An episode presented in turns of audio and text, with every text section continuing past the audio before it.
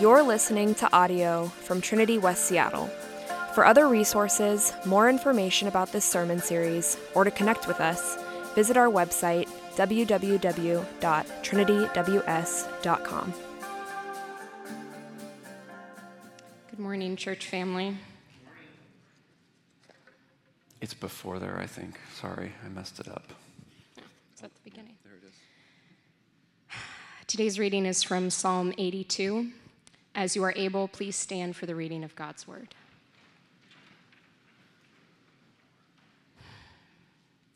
A psalm of Asaph. God has taken his place in the divine council. In the midst of the gods, he holds judgment. How long will you judge unjustly and show partiality to the wicked? Selah. Give justice to the weak and the fatherless. Maintain the right of the afflicted and the destitute. Rescue the weak and the needy. Deliver them from the hand of the wicked. They have neither knowledge nor understanding. They walk about in darkness. All the foundations of the earth are shaken. I said, You are gods, sons of the Most High, all of you. Nevertheless, like men, you shall die and fall like any prince. Arise, O God, judge the earth, for you shall inherit all the nations. The word of the Lord. You may be seated. All right, let's pray as we dig into this together. Heavenly Father, we thank you for your word and speaking to us. And God, we do confess that we need to see things from your vantage point. So often we, we see what goes on in the world, we see evil in us and around us, and God, we confess we, we often don't turn to the hope that we find in you. We don't turn to your promises that you will judge the earth. Help us today to do that, to be people who really do hope in you and trust in you in deeper and deeper ways. And we pray it in Jesus' name. Amen. Anyone know who this is? No, it's not a hipster, uh, although that's a pretty great beard, isn't it? It's not the brewmaster down at Elysian, you know. it's not the longshoreman down at the docks. It's not the lead singer of your favorite heavy metal band. No, this is King Leopold II of Belgium. So this is like late 1800s, early 1900s. I don't know when this picture was taken exactly. And this guy uh, ruled in Belgium. He was, he was one who thought that the only way to make Belgium great was to acquire other nations.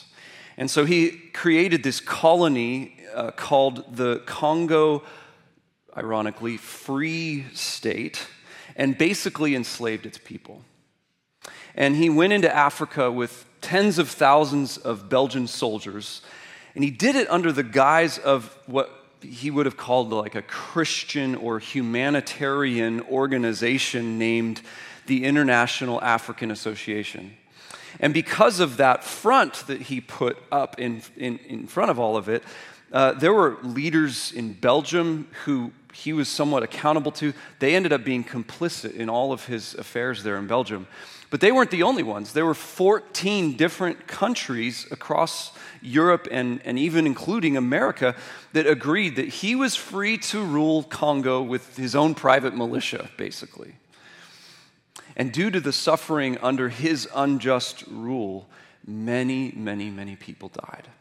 At the end of King Leopold's life, it's estimated that the population of Congo may have dropped by up to 50 percent from when he had arrived there. From perhaps 20 million people to only 10 million at the end. Just think about that. Staggering numbers.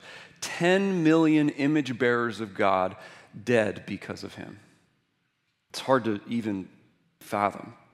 And yet, that number is nothing when we compare it to Hitler and Stalin and, and Chairman Mao, right? Between the three of them, some historians estimate a combined total of 100 million people lost their lives under their oppressive leadership. And we know, of course, that that's not just history, right? There, there are unjust rulers across the globe today, and they have a ton of power. A quick look at news headlines, for example, from Sri Lanka to Haiti to Ethiopia to Afghanistan to Ukraine, even some in our own country. This reveals just how much suffering and devastation can be caused when unjust people have a lot of power.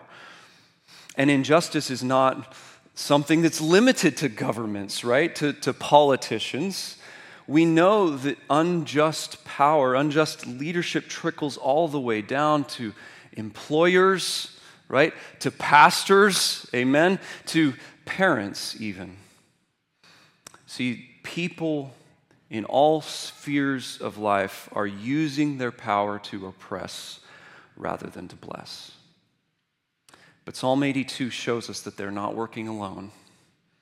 They're not working alone. Behind all evil human powers are evil spiritual powers. And Psalm 82 shows us that they won't get away with injustice forever. It brings us up into God's heavenly court where spiritual beings are put on trial along with earthly rulers who are working along with them. And when evil appears all around us to be winning, when we see like warmongers and drug lords and child abusers and active shooters, and, and they're succeeding in all that they're doing, we need to know that God will make it right in the end. And so the big idea with Psalm 82 is when injustice seems to triumph, remember, God will judge the earth. He will. So let's get that truth of this big idea into our hearts. The psalm it's laid out like a trial, okay? So just picture, I don't know if you guys have seen Judge Judy or the People's Court or whatever. It, it, maybe some of you are actually in law and you have a real idea of what uh, justice looks like in our country, but that sort of picture is the one that we want to have. And I'm going to lay it out that way as we look at it. The plaintiffs is where we will begin. Uh, this was in verse 1a. God has taken his place in the divine council, it said. But who the heck is the divine council, right? Amen? Is anybody else asking that question? That's the question that I was asking. And before we can answer that specifically, we have to act, answer it categorically. Okay? Here's what I mean the Bible talks about two categories of beings that God created in order to share his rule. He's shared it with spiritual beings and he's shared it with human beings. And, and I'm getting a lot of this from the Bible Project. Some of you guys enjoy what they do, and I do as well. I'm going to give you some visuals that I've taken from them in order to share that. If you want to pull that divine council slide up really quick.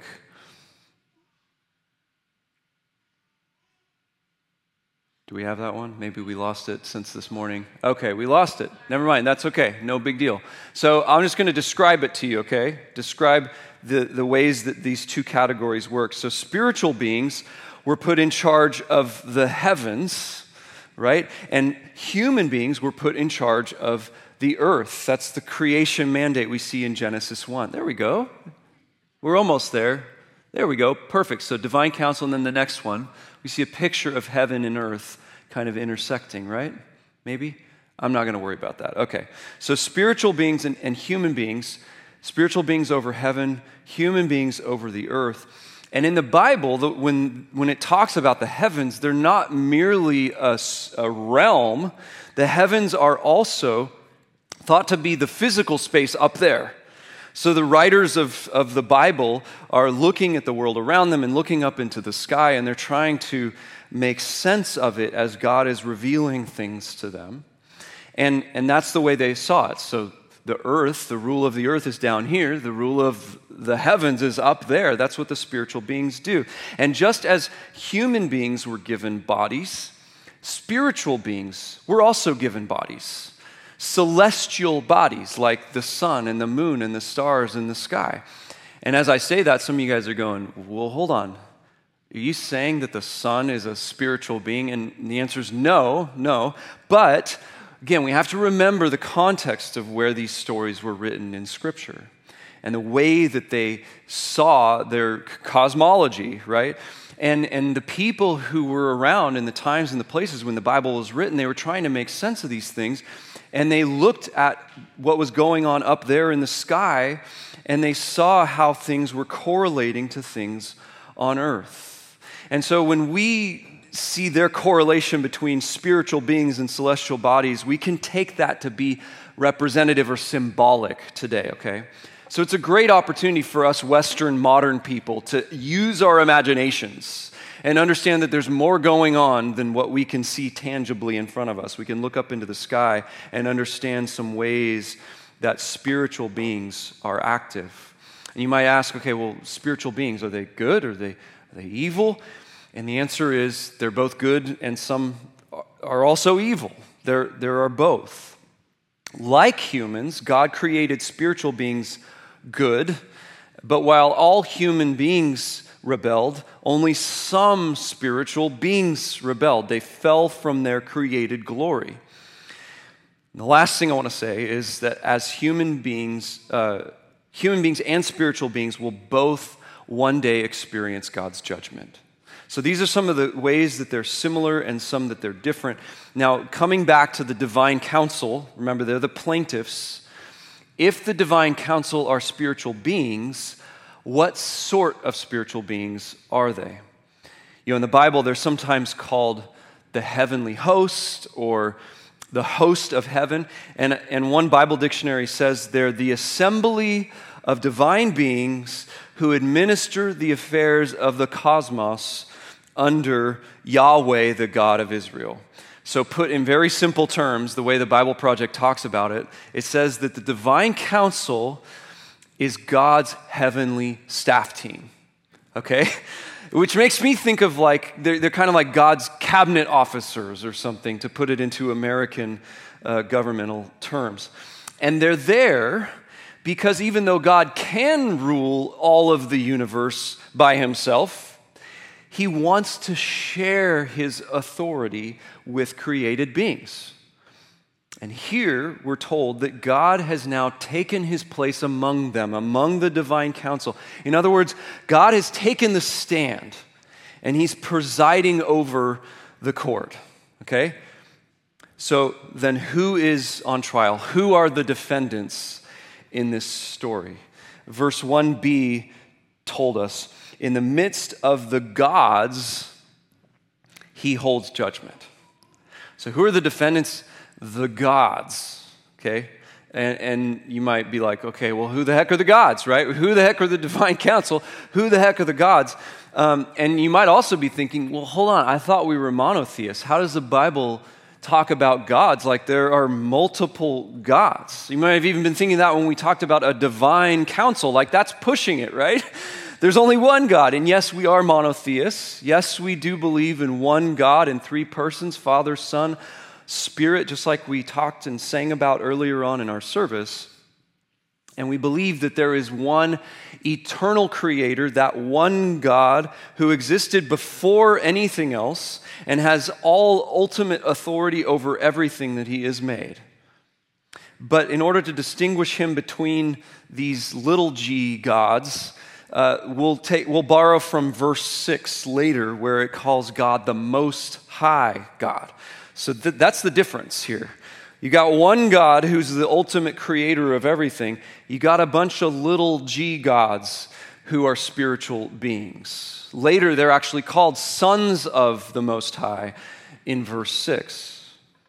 And these, these gods, they're, they're spiritual beings just like the divine council, but these spiritual beings that are defend, the defendants that are on trial here, they are the ones who rebelled. Not all of the sons of God in Scripture are rebellious, but these are the ones that did. They didn't want to work with God, they wanted to be God. And so these, these lowercase g gods, they try to usurp his authority and steal his glory. They want to deceive human beings into worshiping them instead of the Most High God.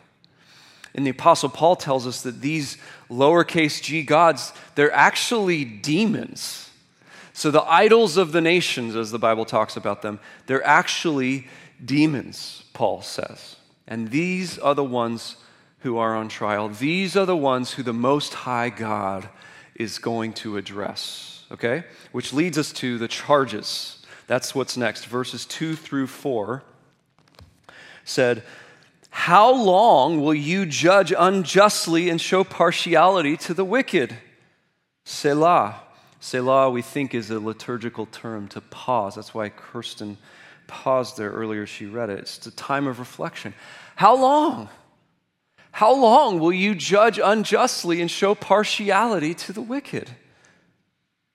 Give justice to the weak and the fatherless. Maintain the right of the afflicted and the destitute. Rescue the weak and the needy. Deliver them from the hand of the wicked. So, what are the charges? What, what are the gods being accused of here? They're being accused of, verse 2, judging unjustly. How so? By showing partiality to the wicked.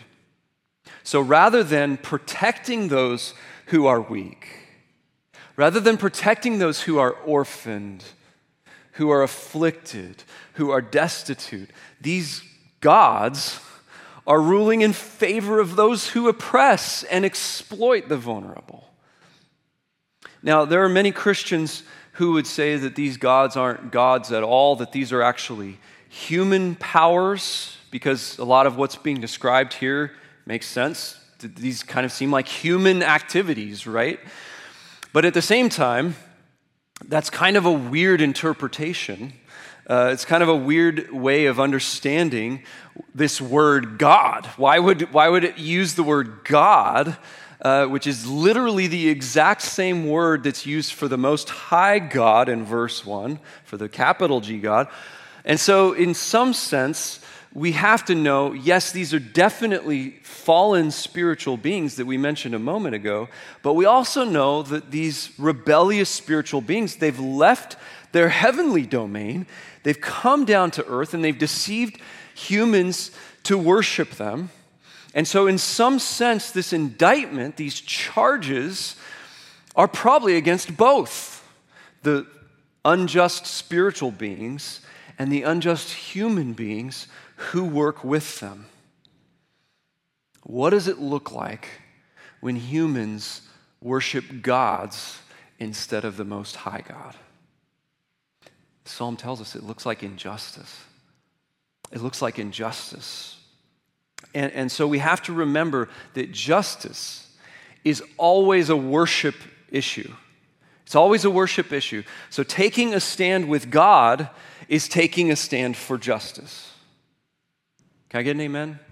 You guys are welcome to just give me some amens every once in a while. Taking a stand with God is taking a stand for justice. Taking a stand for injustice or partiality or wickedness is taking a stand with these little g gods, these evil spiritual beings. This is worshiping them. This is idolatry.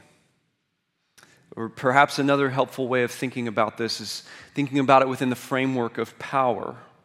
We live in a culture that's really trying to dismantle power.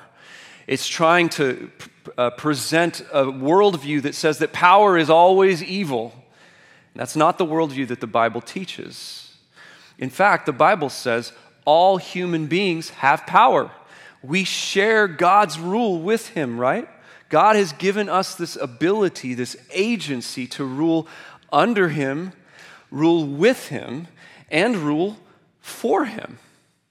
Now, some people might have more power than others, for sure, but we all have some power. The question is, what will we do with it? Will we use that power to bless, or will we use that power to oppress? I'll give you some examples. Uh, whether someone is a boss or you know a manager or you know a CEO of a company, those of them who use their power to bless, they seek to use that to help further good on earth and, and really to help each of one of their employees thrive. Even when that doesn't equate to more money, even when uh, the bottom line is actually affected by them using that power to bless. But bosses that use their power to oppress, they take advantage of others for their own gain, whether that's a personal gain like a promotion, uh, whether that's just seeking to get the dollars to, to look better, so it's a money thing, whether that's their own achievements or accomplishments. And sometimes employees under oppressive bosses can experience very severe risk physically, very severe harm, or, or even in some cases, not as often in the US, but overseas especially, they can even experience death due to unjust leadership. Now, you may have been one of those bosses who has used your power to oppress, or you may have been under one of those bosses who has used their power to oppress. How about, or maybe, maybe you've been under a boss that used their power to bless, and you know what it's like to experience that flourishing and just the benefits of someone using their power in the way that God has intended. Another example pastors. Pastors have a lot of power, amen? Uh, and, and pastors that use their power to bless use it to empower their churches, use it to equip the saints to do the work of the ministry so that the whole body of Christ is built up into its head, so that we look more and more and more and we are more and more like Jesus. That's beautiful. Amen? It's incredible when pastors use their power to bless. But pastors also use their power to oppress. And, and we've seen this in all sorts of different ways, whether that be similar to the ways that we talked about with bosses, where pastors use their congregations for their own ends, their own achievements, for financial gain, but even pastors using their, their power for sexual abuse, for spiritual abuse. Pastors are given a great degree of trust and power because of the fact that people are placing their trust in these people.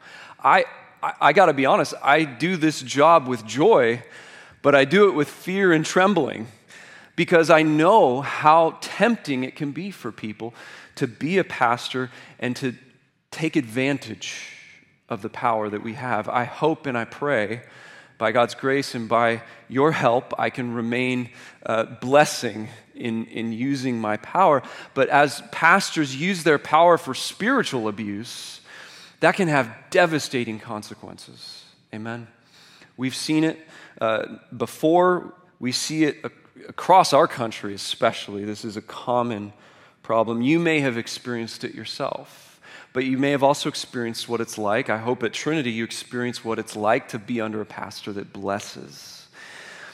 Last example parents can use their power to bless, and they can, they can use it in that way. They, they seek to help each one of their children know God and live for God.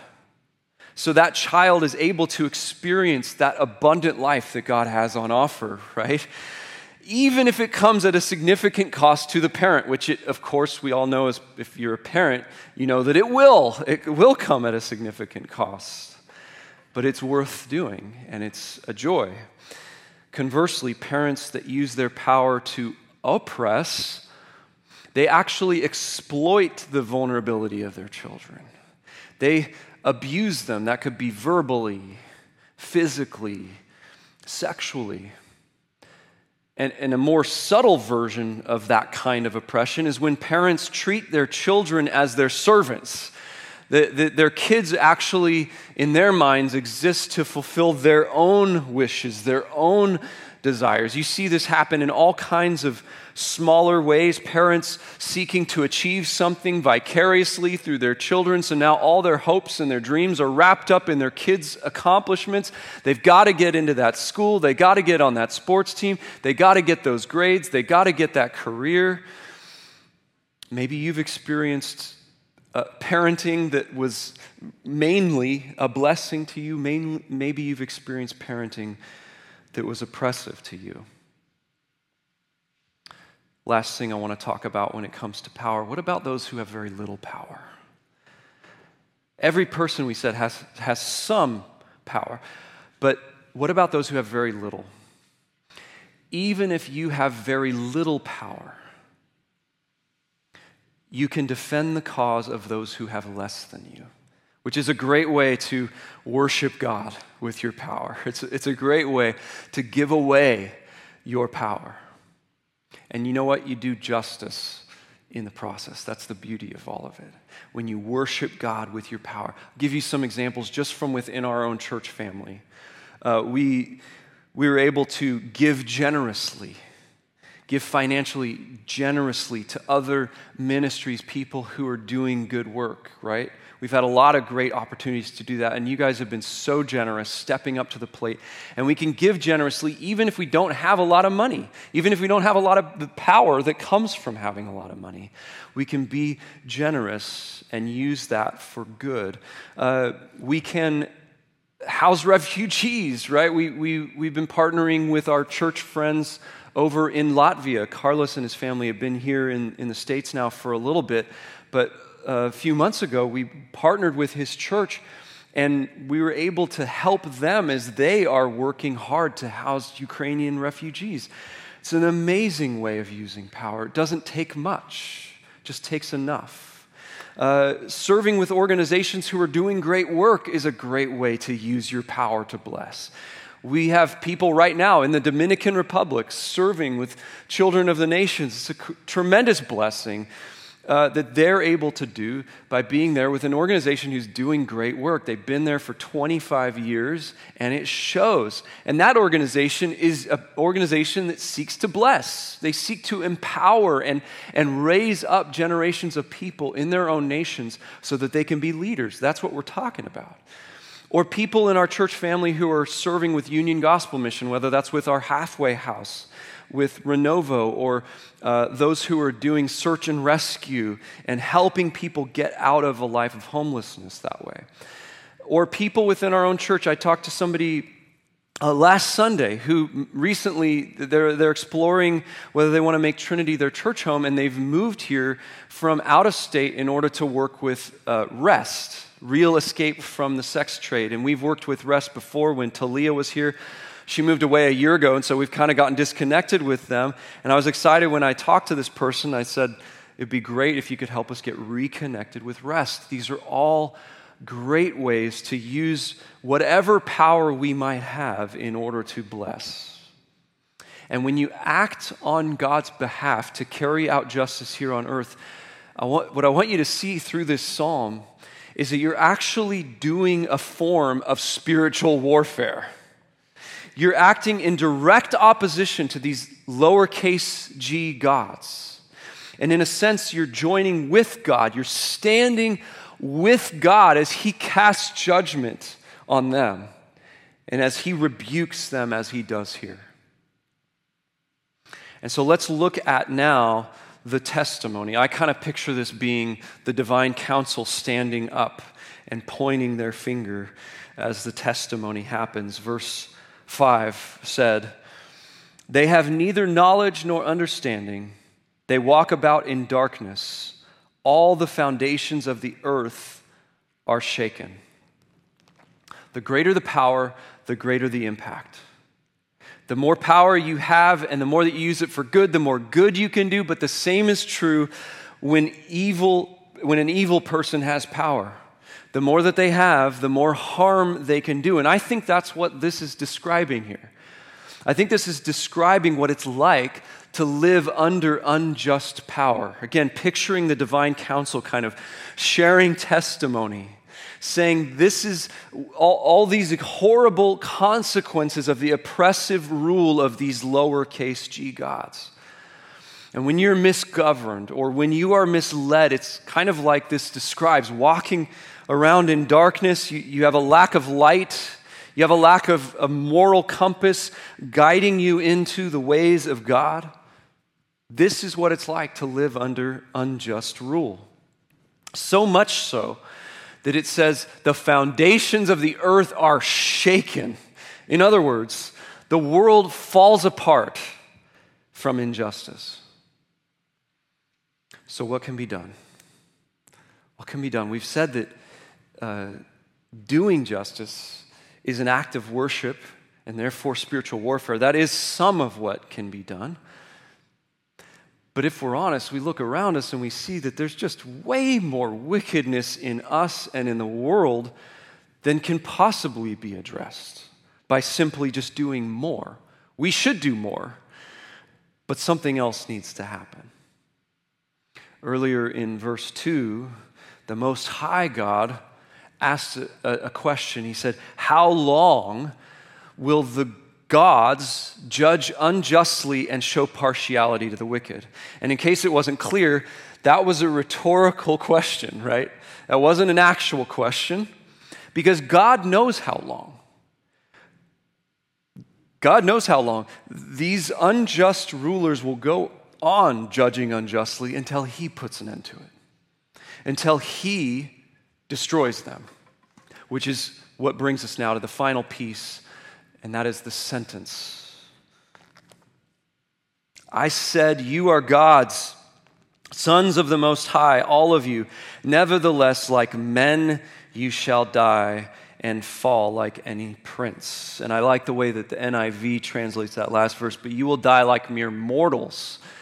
You will fall like every other ruler. All of us would like to see the future, right? All of us would like to see the future. And since you just heard me read this, now you have. You've seen the future. You have seen the future. Evil spiritual beings and evil human beings will not go on wreaking havoc on earth forever. Can we get an amen to that truth? That is a beautiful truth. There is a day that is appointed for them to meet their Maker. And when they do, they will meet their end. That's what this is telling us. They will meet their end. This is a promise of the eventual demise of evil spiritual beings, and the psalm then ends with a prayer for that to happen. Here's what it says, and this is a good prayer to memorize and for us to pray on a regular basis. Arise, O God, judge the earth, for you shall inherit all the nations. And you might be going, okay, well, what, on, where, where do we get the nations from here? Well, remember, at the time that this was written, the nation of Israel was the only nation on earth that was under the, the, the protection and the redemption and the lordship of the Most High God. Every other nation had their own gods. They were the, worshiping these lowercase g gods that are on trial here. And so part of God's judgment isn't just uh, removing these evil powers. Part of God's judgment is uniting the nations under Himself. And that is the beauty of the gospel. That is the beauty of the gospel of Jesus Christ. Because through Jesus, we see all of this taking shape. And so, this prayer it, it's a prayer that's full of confidence, it's full of hope. There's no question whether God can judge the earth and take it back from the evil powers. There's no question whether God will judge the earth and take it back from the evil powers. The question is when? When? And we still pray this prayer. We, along with Israel, we wait, we yearn, we pray. Because this prayer is actually a prayer for the Messiah to come and rule on God's behalf. It's a prayer for Jesus. It's it, the waiting and the yearning and the praying, it's, it's all for Jesus. Because Jesus is the Son of God who rules as God intends. Jesus is the Son of God who judges justly. Jesus is the Son of God who gives justice to the weak and to the fatherless. Jesus is the Son of God who maintains the right of the afflicted and the destitute. Jesus is the Son of God who rescues the weak and the needy, including us, friends, including sinners like ourselves. Jesus is the Son of God who delivers us from the hand of the wicked. Jesus is the Son of God who has already come and he's already disarmed, the Bible says, the rulers and the authorities. In other words, these lowercase g gods. He's disarmed them. And he's put them to open shame by triumphing over them on the cross. Can I get an amen to that? He began this work that Psalm 82 is calling for. And God began it in Jesus, and it will be ultimately fulfilled in Jesus as well, because Jesus is the Son of God who will return, and He will judge the earth and he will put a final end to evil, and he will inherit all the nations where everybody from every culture, class, country, and color on earth will come together under his lordship and rule and worship him forever. Doesn't that sound incredible? When injustice seems to triumph, remember God will judge the earth. That's that big idea. I want you to take that home with you, get that truth into your heart, and, and maybe to help process through that a little bit uh, would be a question that you can either ask as a reflection question or discuss with some friends or family, or if you have a community group this summer that's meeting, this is a great one to ask. What is one injustice you've uh, observed or experienced and need to remember God will judge? Let's pray and let's continue to respond to God. Father God, what tremendous hope this psalm gives us that we know that you have already begun this work of judgment, that you judged sin on the cross of Jesus, so that all of us who are sinners can come to him for redemption and be freed from the bondage of sin, be delivered. We don't need to fear the day of judgment because of that. Thank you, God, for that truth. And thank you that these evil rulers, these lowercase g gods, these evil spirits, have already been disarmed of their power. And we pray, God, that we would not only celebrate that, but that we would get to enjoy the fruits of that as we live for you and your justice rather than for them and their injustice. Help us, God, to be people who not only hope in you, but then in the meantime live to use our power to bless others. And we pray this in Jesus' name. Amen. You've been listening to audio from Trinity West Seattle. For more information about our services or to connect with us, visit our website, www.trinityws.com. Thanks for listening.